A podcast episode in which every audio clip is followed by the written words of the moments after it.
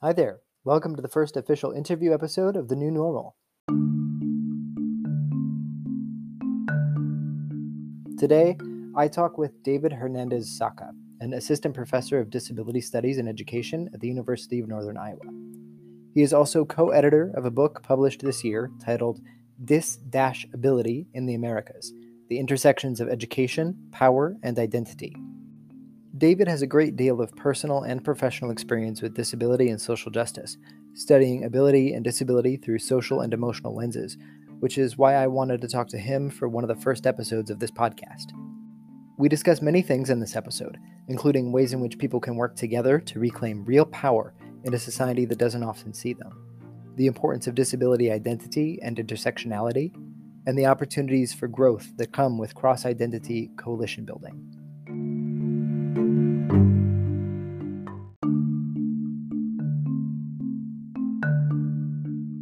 Some ways, the world that involves acronyms like IEP, Individualized Education Program, OT, Occupational Therapy, and LRE, Least Restrictive Environment, has always required a degree of out of the box thinking. But the scale and speed at which the pandemic has magnified the disparities students with disabilities and their families faced and are facing is astounding. According to a survey conducted by the Student Experience in the Research University Consortium in the middle of last year, college students with a variety of disabilities were often much more likely to experience difficulties relating to food and housing insecurity, tighter financial constraints, and poorer mental health than their non disabled classmates. The digital divide between students with disabilities and their non disabled peers also has very real consequences. David and I began talking about the shift to fully online learning made by many K 12 and higher education institutions last year, and the impact that such dramatic changes have on students with disabilities both educationally and emotionally.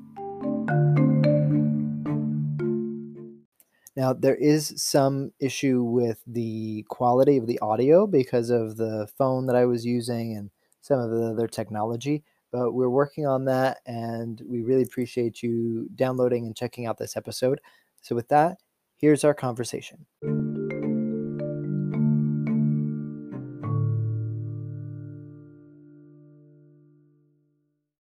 My campus where I work, they shut down the in-person operation over a year ago. So in March, mid-March, and they transitioned to an online learning model.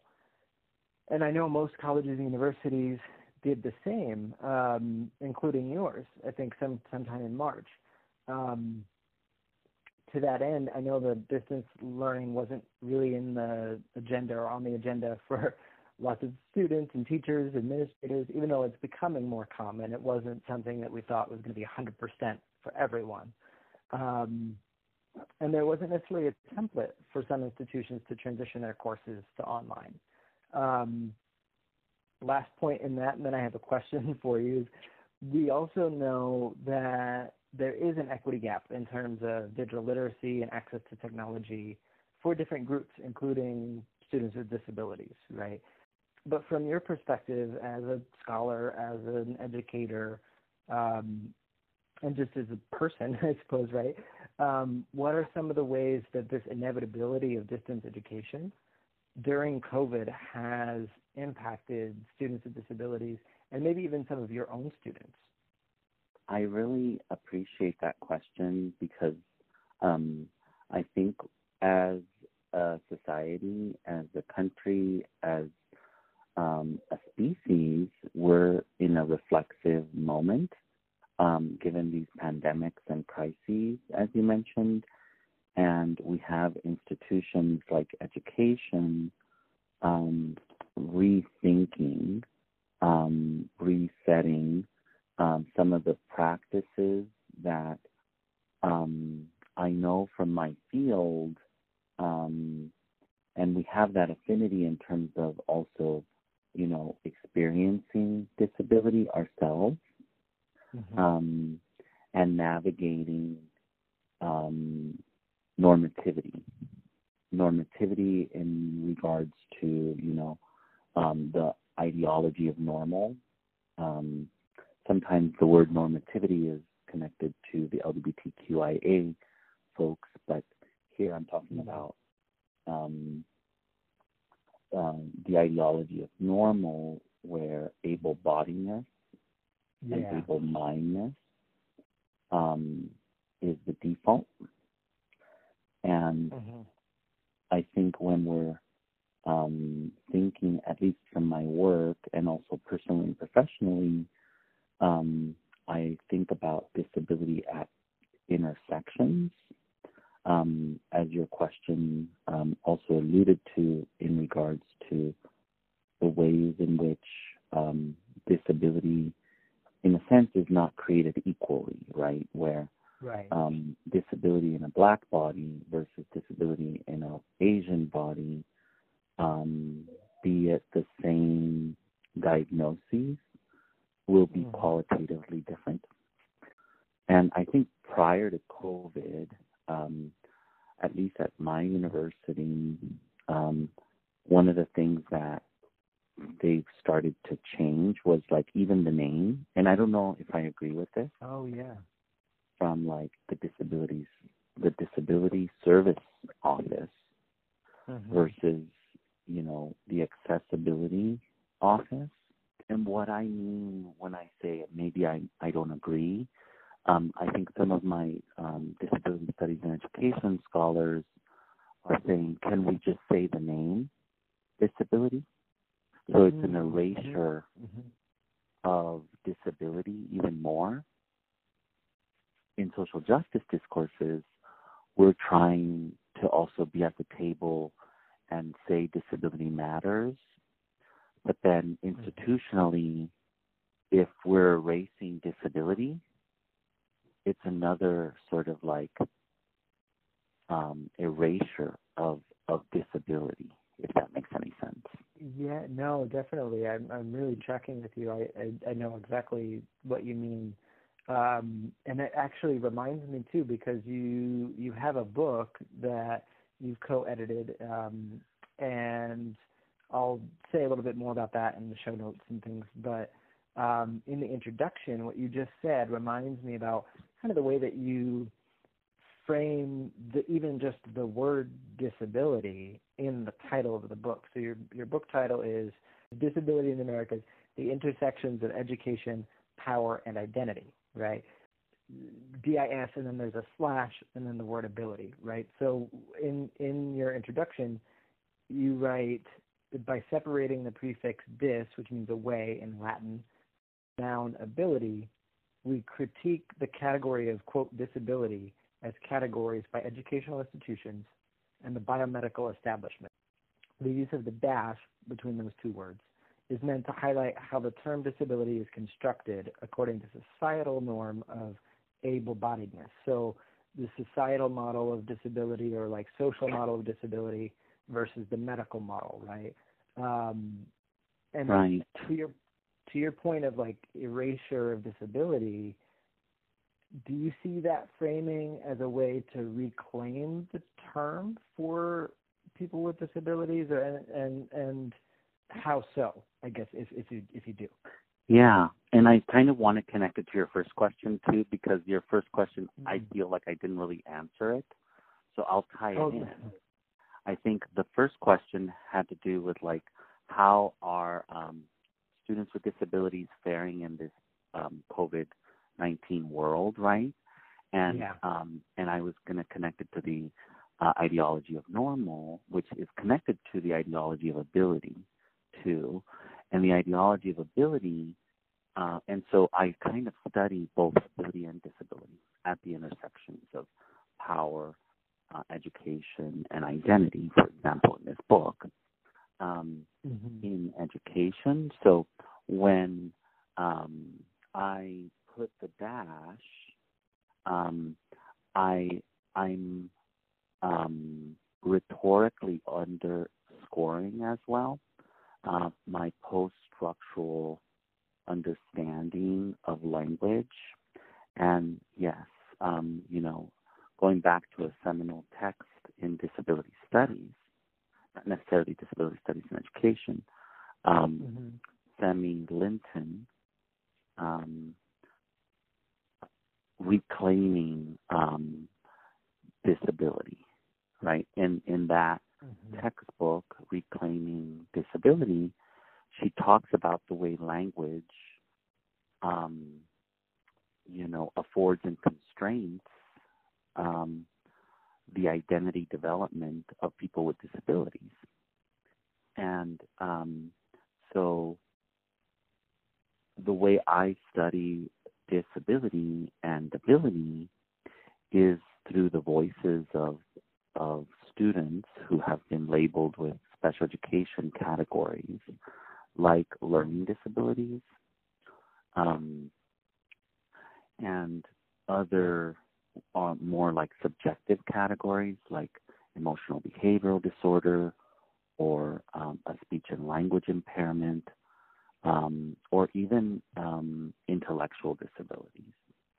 But um, one of the things that we're doing is um, underscoring also what you mentioned the social model of disability, where um, traditionally the medical model of disability sees disability um, or impairment as something um, natural or something that is not necessarily a social construction, mm-hmm. um, something that needs to be identified um, and remediated and fixed um, exactly. to become to make the individual, the student, more normal, quote unquote, mm-hmm. to his or her non-labeled peers or to his or her or their um, uh, non-disabled peers. In the realm of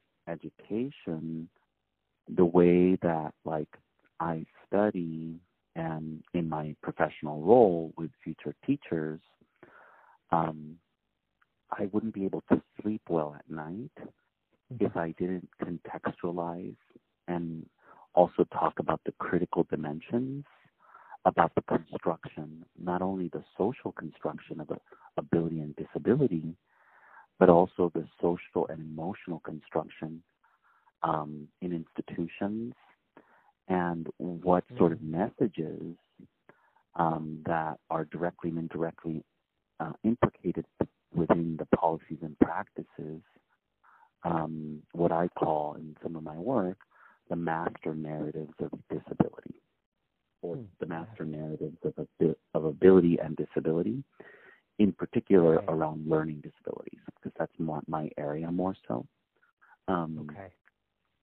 So, um, but I wanted just to connect one thing about your first question.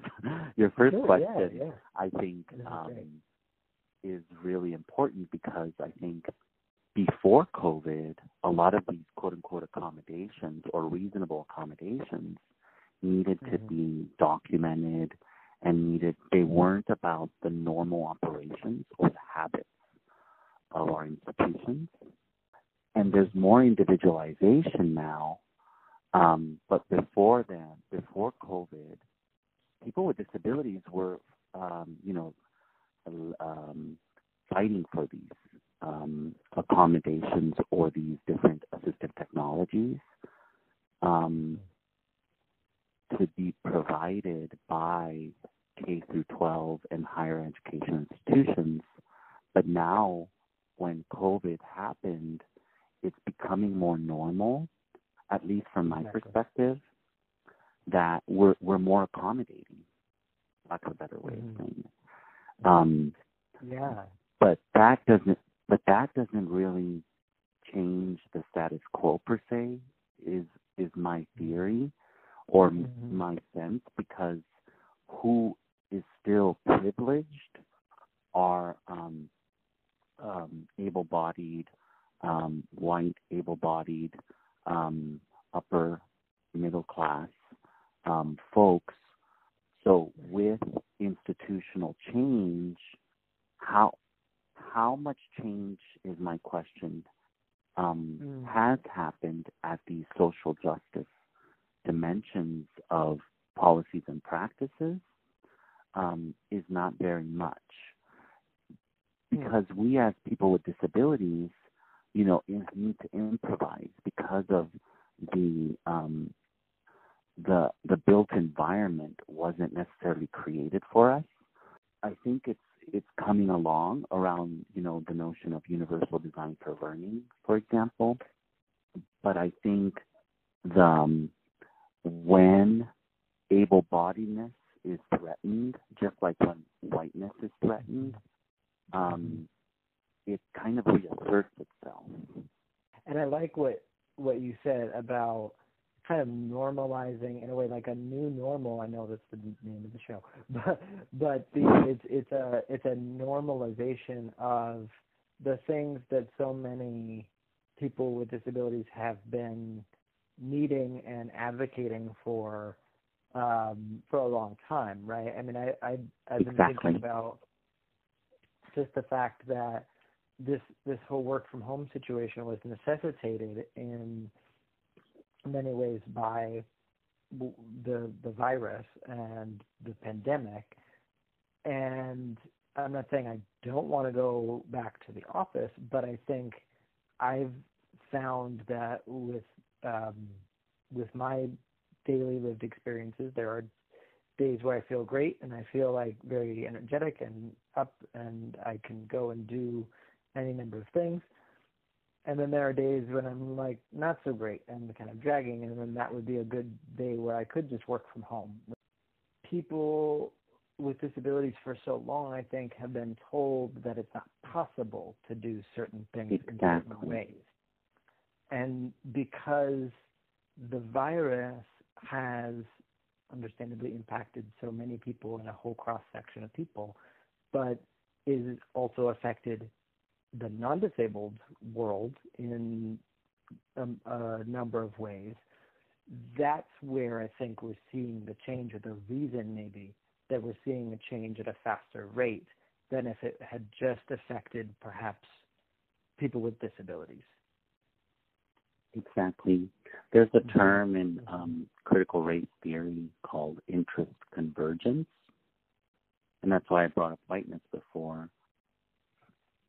Wouldn't necessarily give up power uh, unless there's a convergence of interest to white people or white supremacy.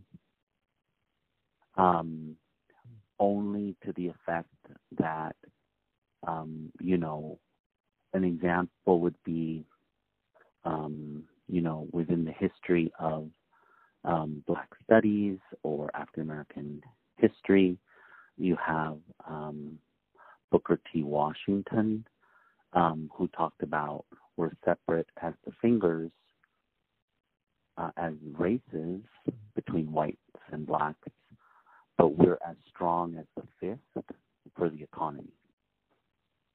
Mm, mm. So it is possible in one sector or in one area of daily life, but not so in this other area. Exactly. And and I think for me, because a lot of my work comes from like a spiritual and um emo emotion part, um, mm-hmm. people with disabilities still feel disenfranchised even further mm-hmm. because because of the pandemic. What areas specifically do you think are uh, are, are, are people feeling that? Is it not just maybe in the physical space, but also like economically and jobs because jobs have moved into different ways, and um, or in the education space? How how does that look um, from your perspective?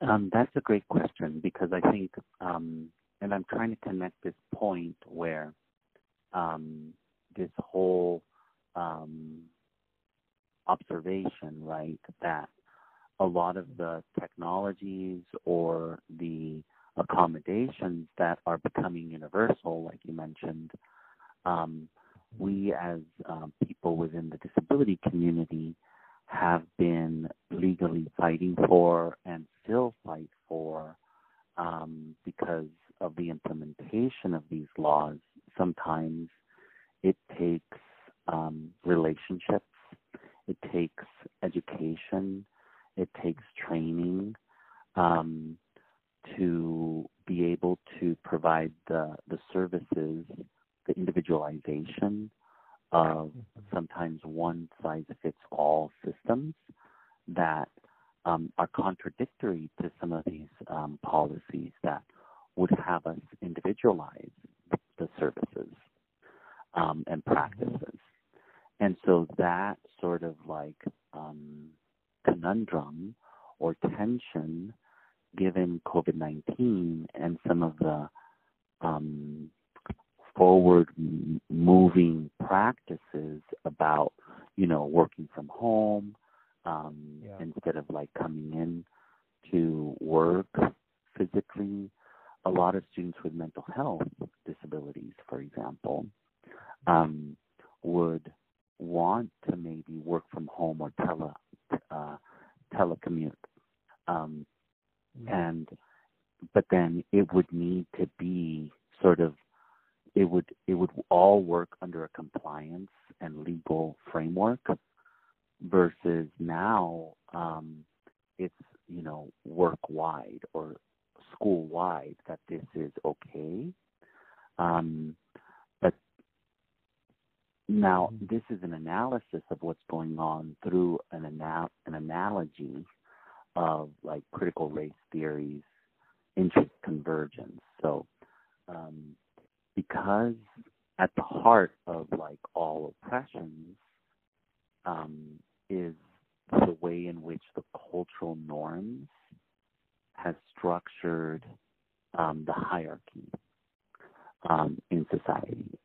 Top, white male, uh, able-bodied, um, and I also say psychologically um, able-bodied.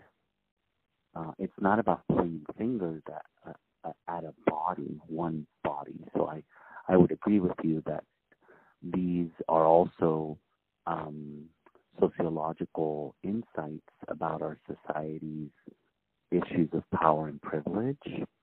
Um, and then I guess this goes back to that these are ideologies, that these are worldviews as well um, about able-bodied people or um, white folks, right, and white privilege and um, or heteronormativity historically within um, psychiatry, for example, or um, psychology, as and their relationship directly or indirectly to the LGBT community. Um, you know, being gay was a pathology.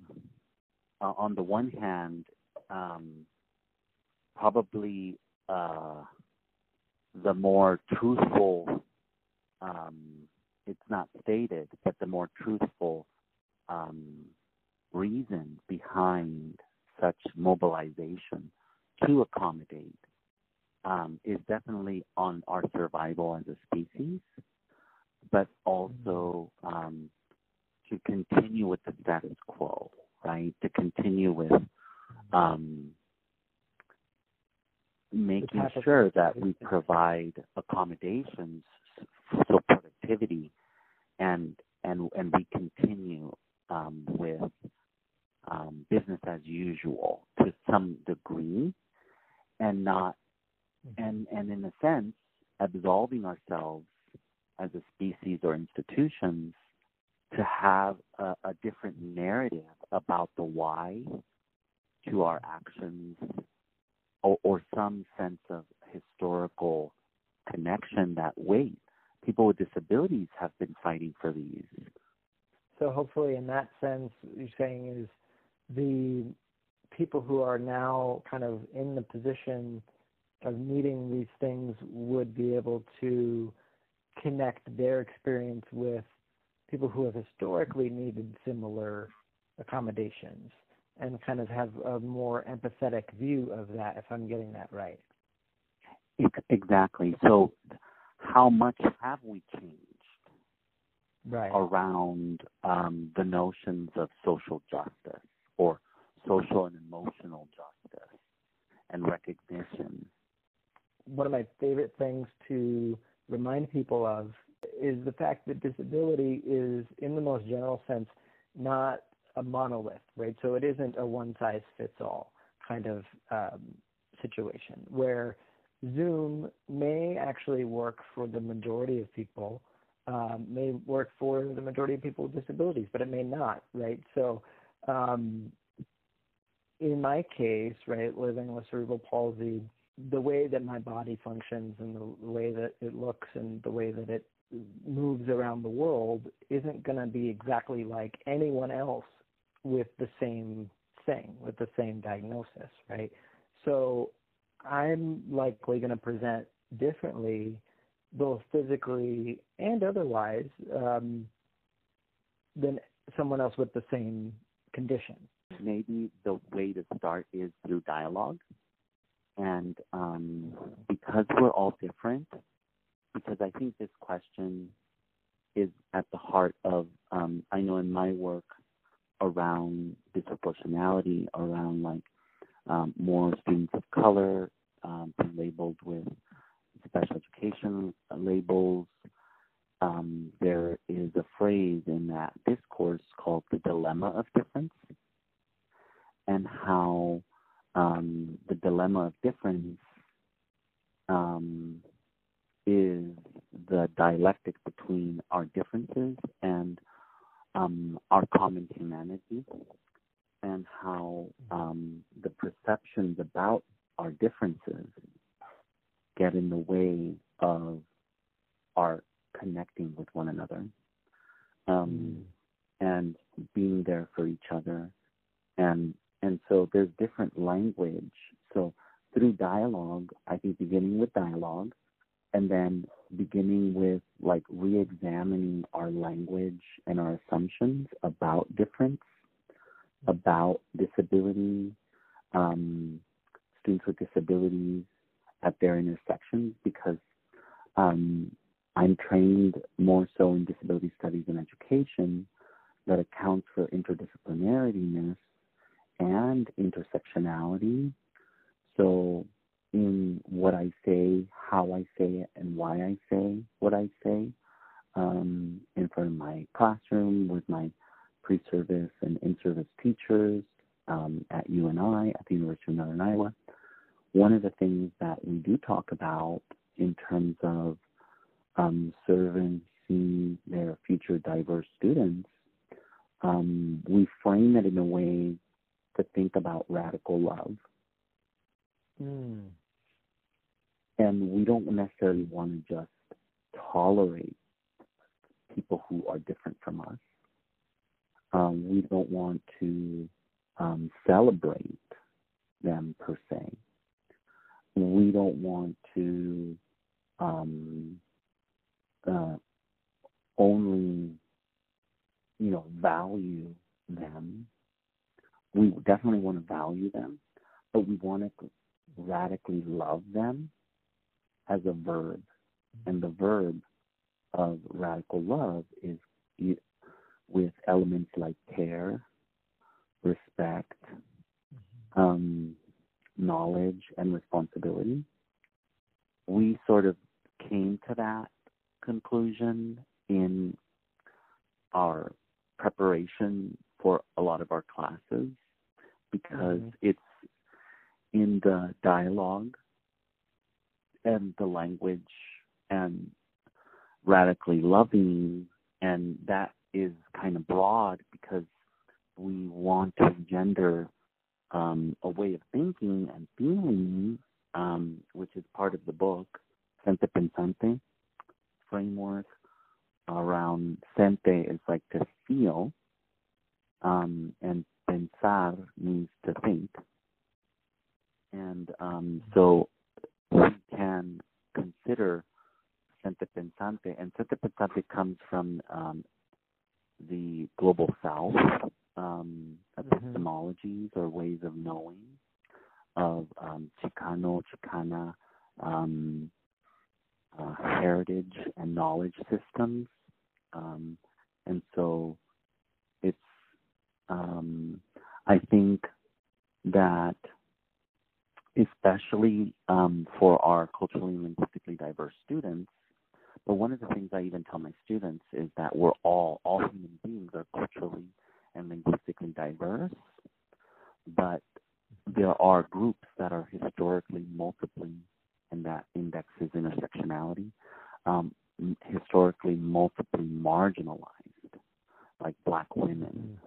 Or um, black queer males or black queer females or transgendered um, queer um, disabled you know mm, students. There there are multiple social categories really that disadvantage certain people. Exactly and I think connecting it to the social pan or to the pandemic, right? And I'll connect it back to something I was saying earlier, and maybe I wasn't very clear, but um, in relationship to how um, how are people with students with disabilities faring, right, in institutions?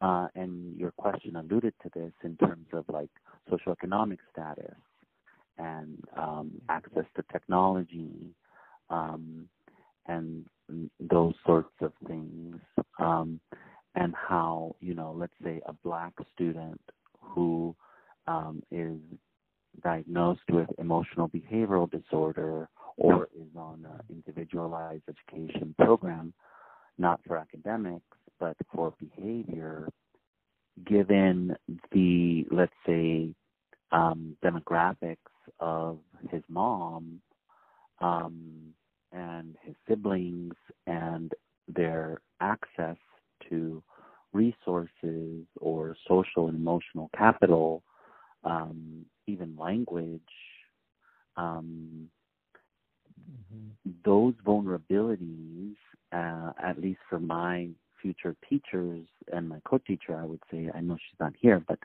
um, we're constantly talking about this we wouldn't want to just orient future teachers to the technicalities of IDEA of um, in Individuals with Disabilities Education Act, um, but all of these contextual and contextual and critical aspects of like power and identities that um, I think we need to navigate. Going back to what you said, Chris, to humanize, right?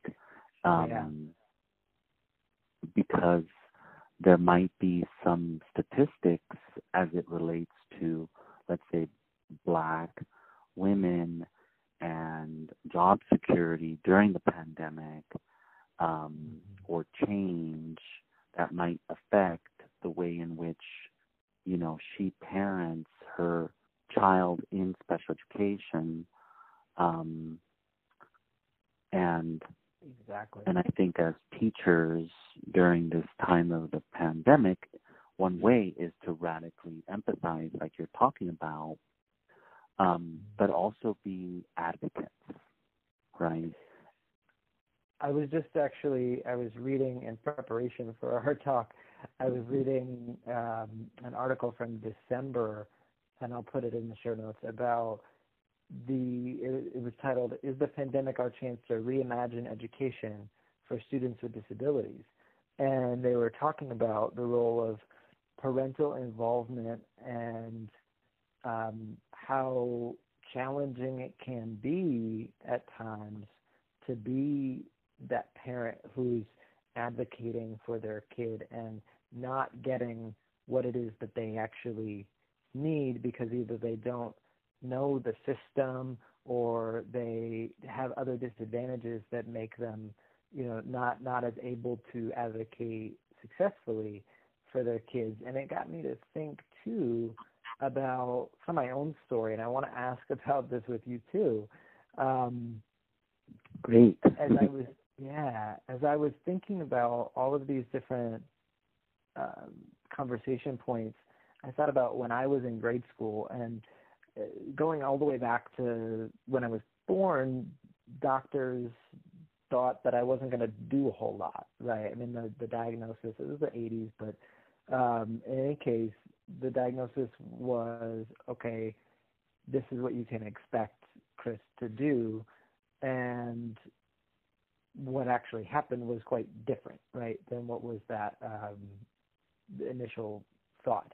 But when I was in grade school, I was heavily involved in my own IEP meetings and in advocating for myself, and it was really with my parents who taught me how to be a self advocate. But I don't think that's really the norm for a lot of students even now. Um, at least in my experience, I don't see that as much.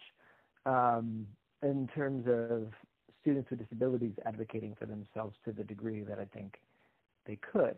Um, and I know you write and talk and teach a lot about this kind of power dynamics. Assuming that you know students with disabilities, and here I'm thinking more because I have physical disabilities, but could be any type of disability. Assuming that the students with disabilities are at the wrong end, so to speak, of the power spectrum, are there strategies that you would suggest or that you've found maybe for yourself that have worked to help them to reclaim that power and to be um, better self advocates for themselves? I love that um, question and also framing regarding the power spectrum because I think it it kind of goes back to what we were talking about, like at the apex of this power spectrum, it's like white, able-bodied, um, or psychologically able-bodied um, mm-hmm. uh, folks, male, um, versus like you know patriarchy, um, women and um, black women um, or disabled black women or you know um, um, transgendered black disabled women um, oh intersection. immigrant um, example from the global south or something like that. And so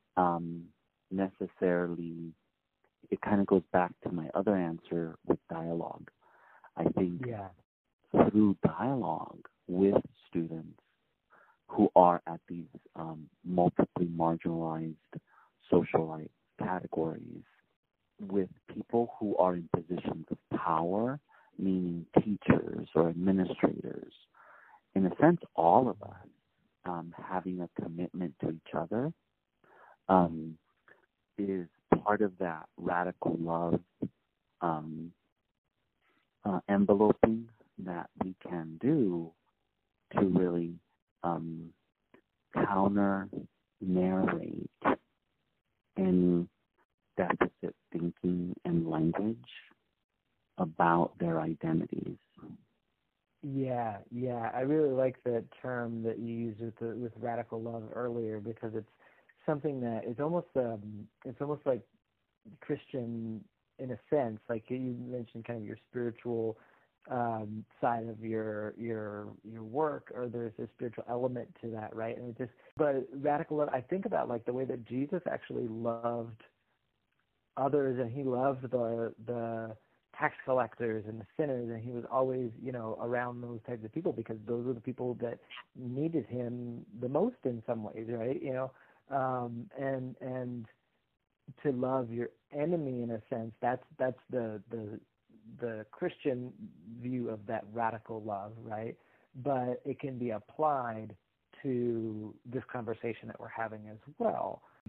I've had the opportunity to listen to a lot of um, scholars and, and professors and other people kind of in the um, social justice arena, particularly around um, Black Americans and kind of what's happening uh, in that community right now. And, and one of the people who I've heard on a number of occasions works here at San Diego State, um, Dr. Luke Wood. And one of the things that he talks about window books and mirror books. So I don't know if you've heard of the the those terms. Um, no, I haven't. You know, basically, window books allow you to see into another person or another cultural experience. See, you can see out the window and learn more about you know somebody else or another culture's experience, right? You're learning from from an outsider perspective.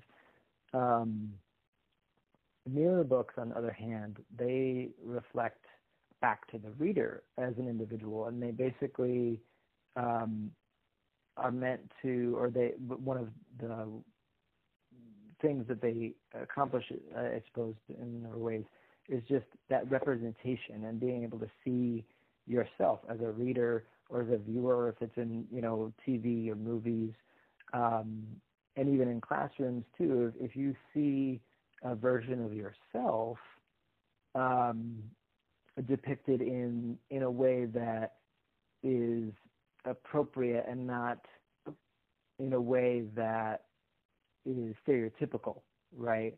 Of of a minoritized community. If you see yourself in a position of power, or at least in a in a position of of esteem in some ways, right?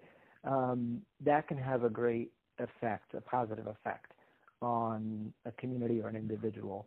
Um, and I, I guess all that to say, like, I think representation is another way to help um, advance some of these some of the things that we're talking about? Oh, I think that is um, really excellent because it kind of goes back to our students' language development or their voice, and um, the point about multiculturalism too. I'm thinking, um, as opposed to like there being one way, right? Um, yeah and if that is part of the environment. You know, it's interesting. We talk a lot about least restrictive environments in special education, but the least restrictive environments only have to do with, um, yes, the academic and social and emotional development of a kiddo, or what's called the present level of academic achievement and functional performance.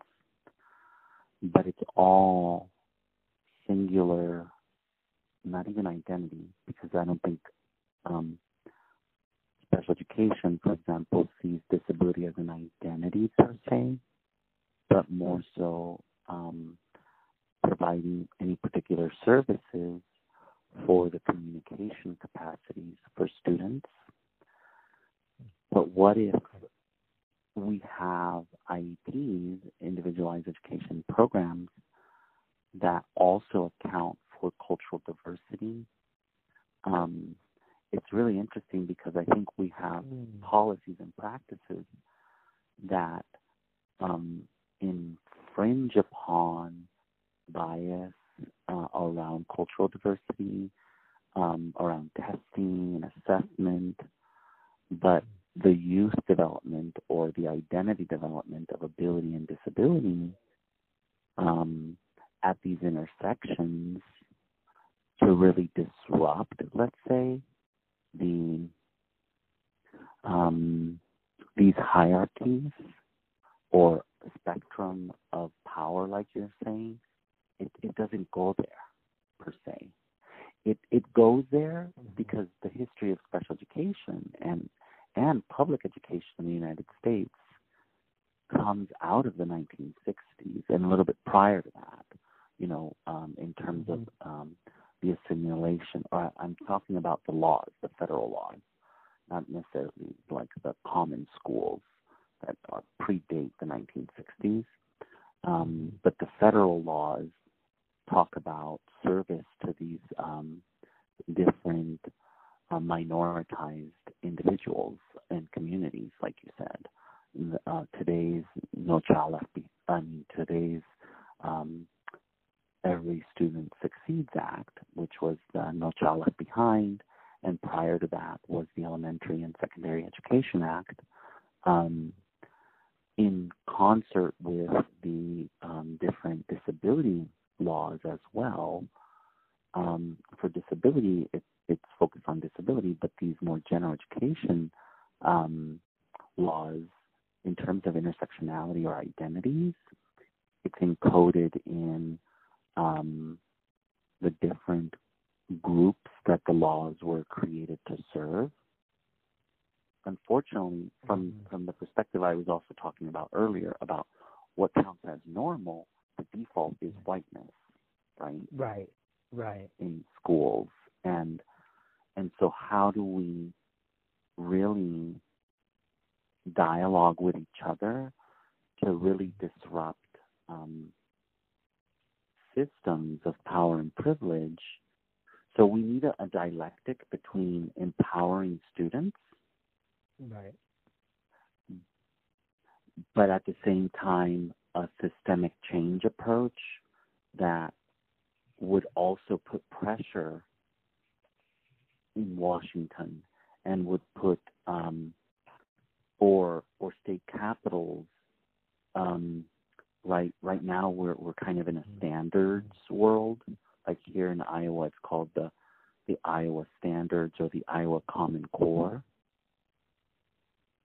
Okay. And so, in in terms of the curriculum, how like what's represented in the curriculum for um, students at intersections, I don't think the language is not even there.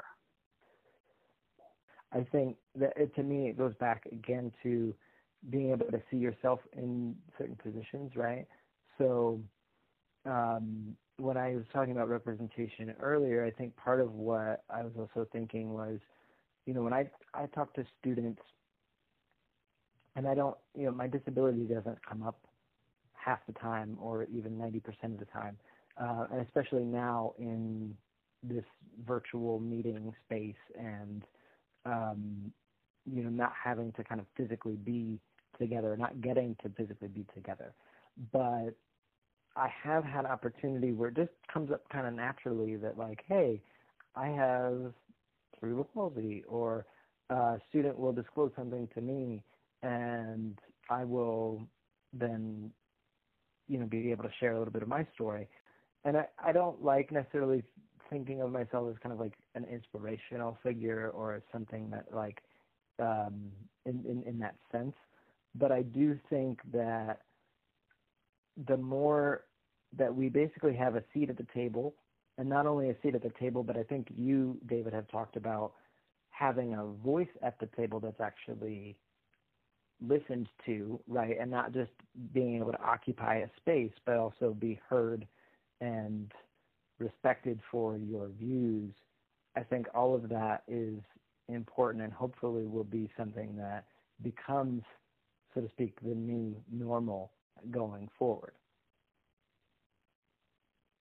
I 100% agree because um, I think, right, you're you're um, really sparking some really interesting thoughts in me as well. Um, as it relates to like what does it mean to live in a democracy too? I guess that's why I kind of go back to my critical theory training. Um, now, disability studies in education or disability studies is one critical theory. Another one could be like African American studies or um, uh, Asian American studies um, or uh, women and gender studies. These are critical theories that um, theorize about issues of power um, as it relates to their constituencies Um, mm-hmm. Thank you. Um, or, like you mentioned, there's social identity groups. And um, I think one of the things that I like about intersectionality is about the cross cultural, no, cross identity um, coalition building that can occur, ideally.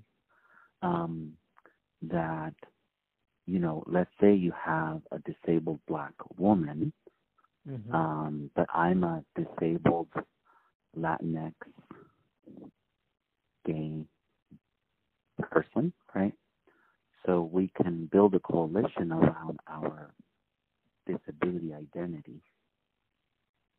It reminded me of something you said earlier, and I thought that's so strange that sometimes disability, depending on who's who's doing the thinking, isn't thought of as an identity, right? But you have a whole culture around deaf deafness, right? You have a whole language in American Sign Language.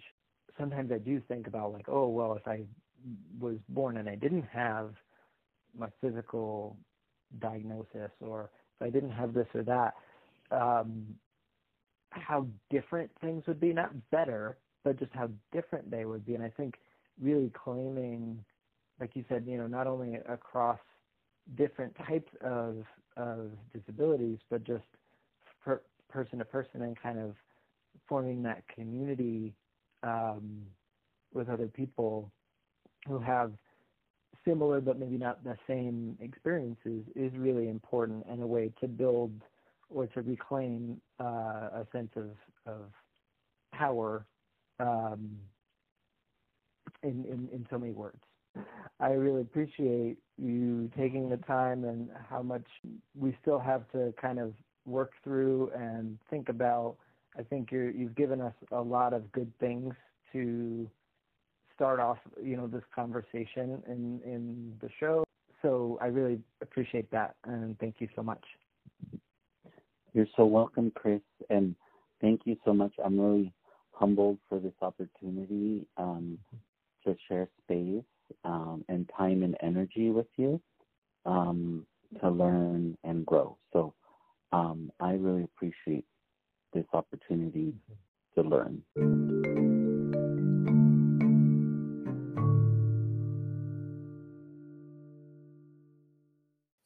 Thanks again to David for taking some time to talk with me and for being the first guest here on the new normal thank you for downloading and go ahead and uh, share it with a friend. We're available on a number of different podcast platforms already. Um, so Google Podcasts, Spotify, Anchor. I would say wherever you get your podcasts, but not necessarily yet. Uh, that's what we hope for. And uh, go ahead and check out some of the resources that I put in the show notes as well. That will hopefully advance this conversation a bit more um, and help to inform future podcast episodes as well. Thank you so much, and uh, we'll talk to you next time.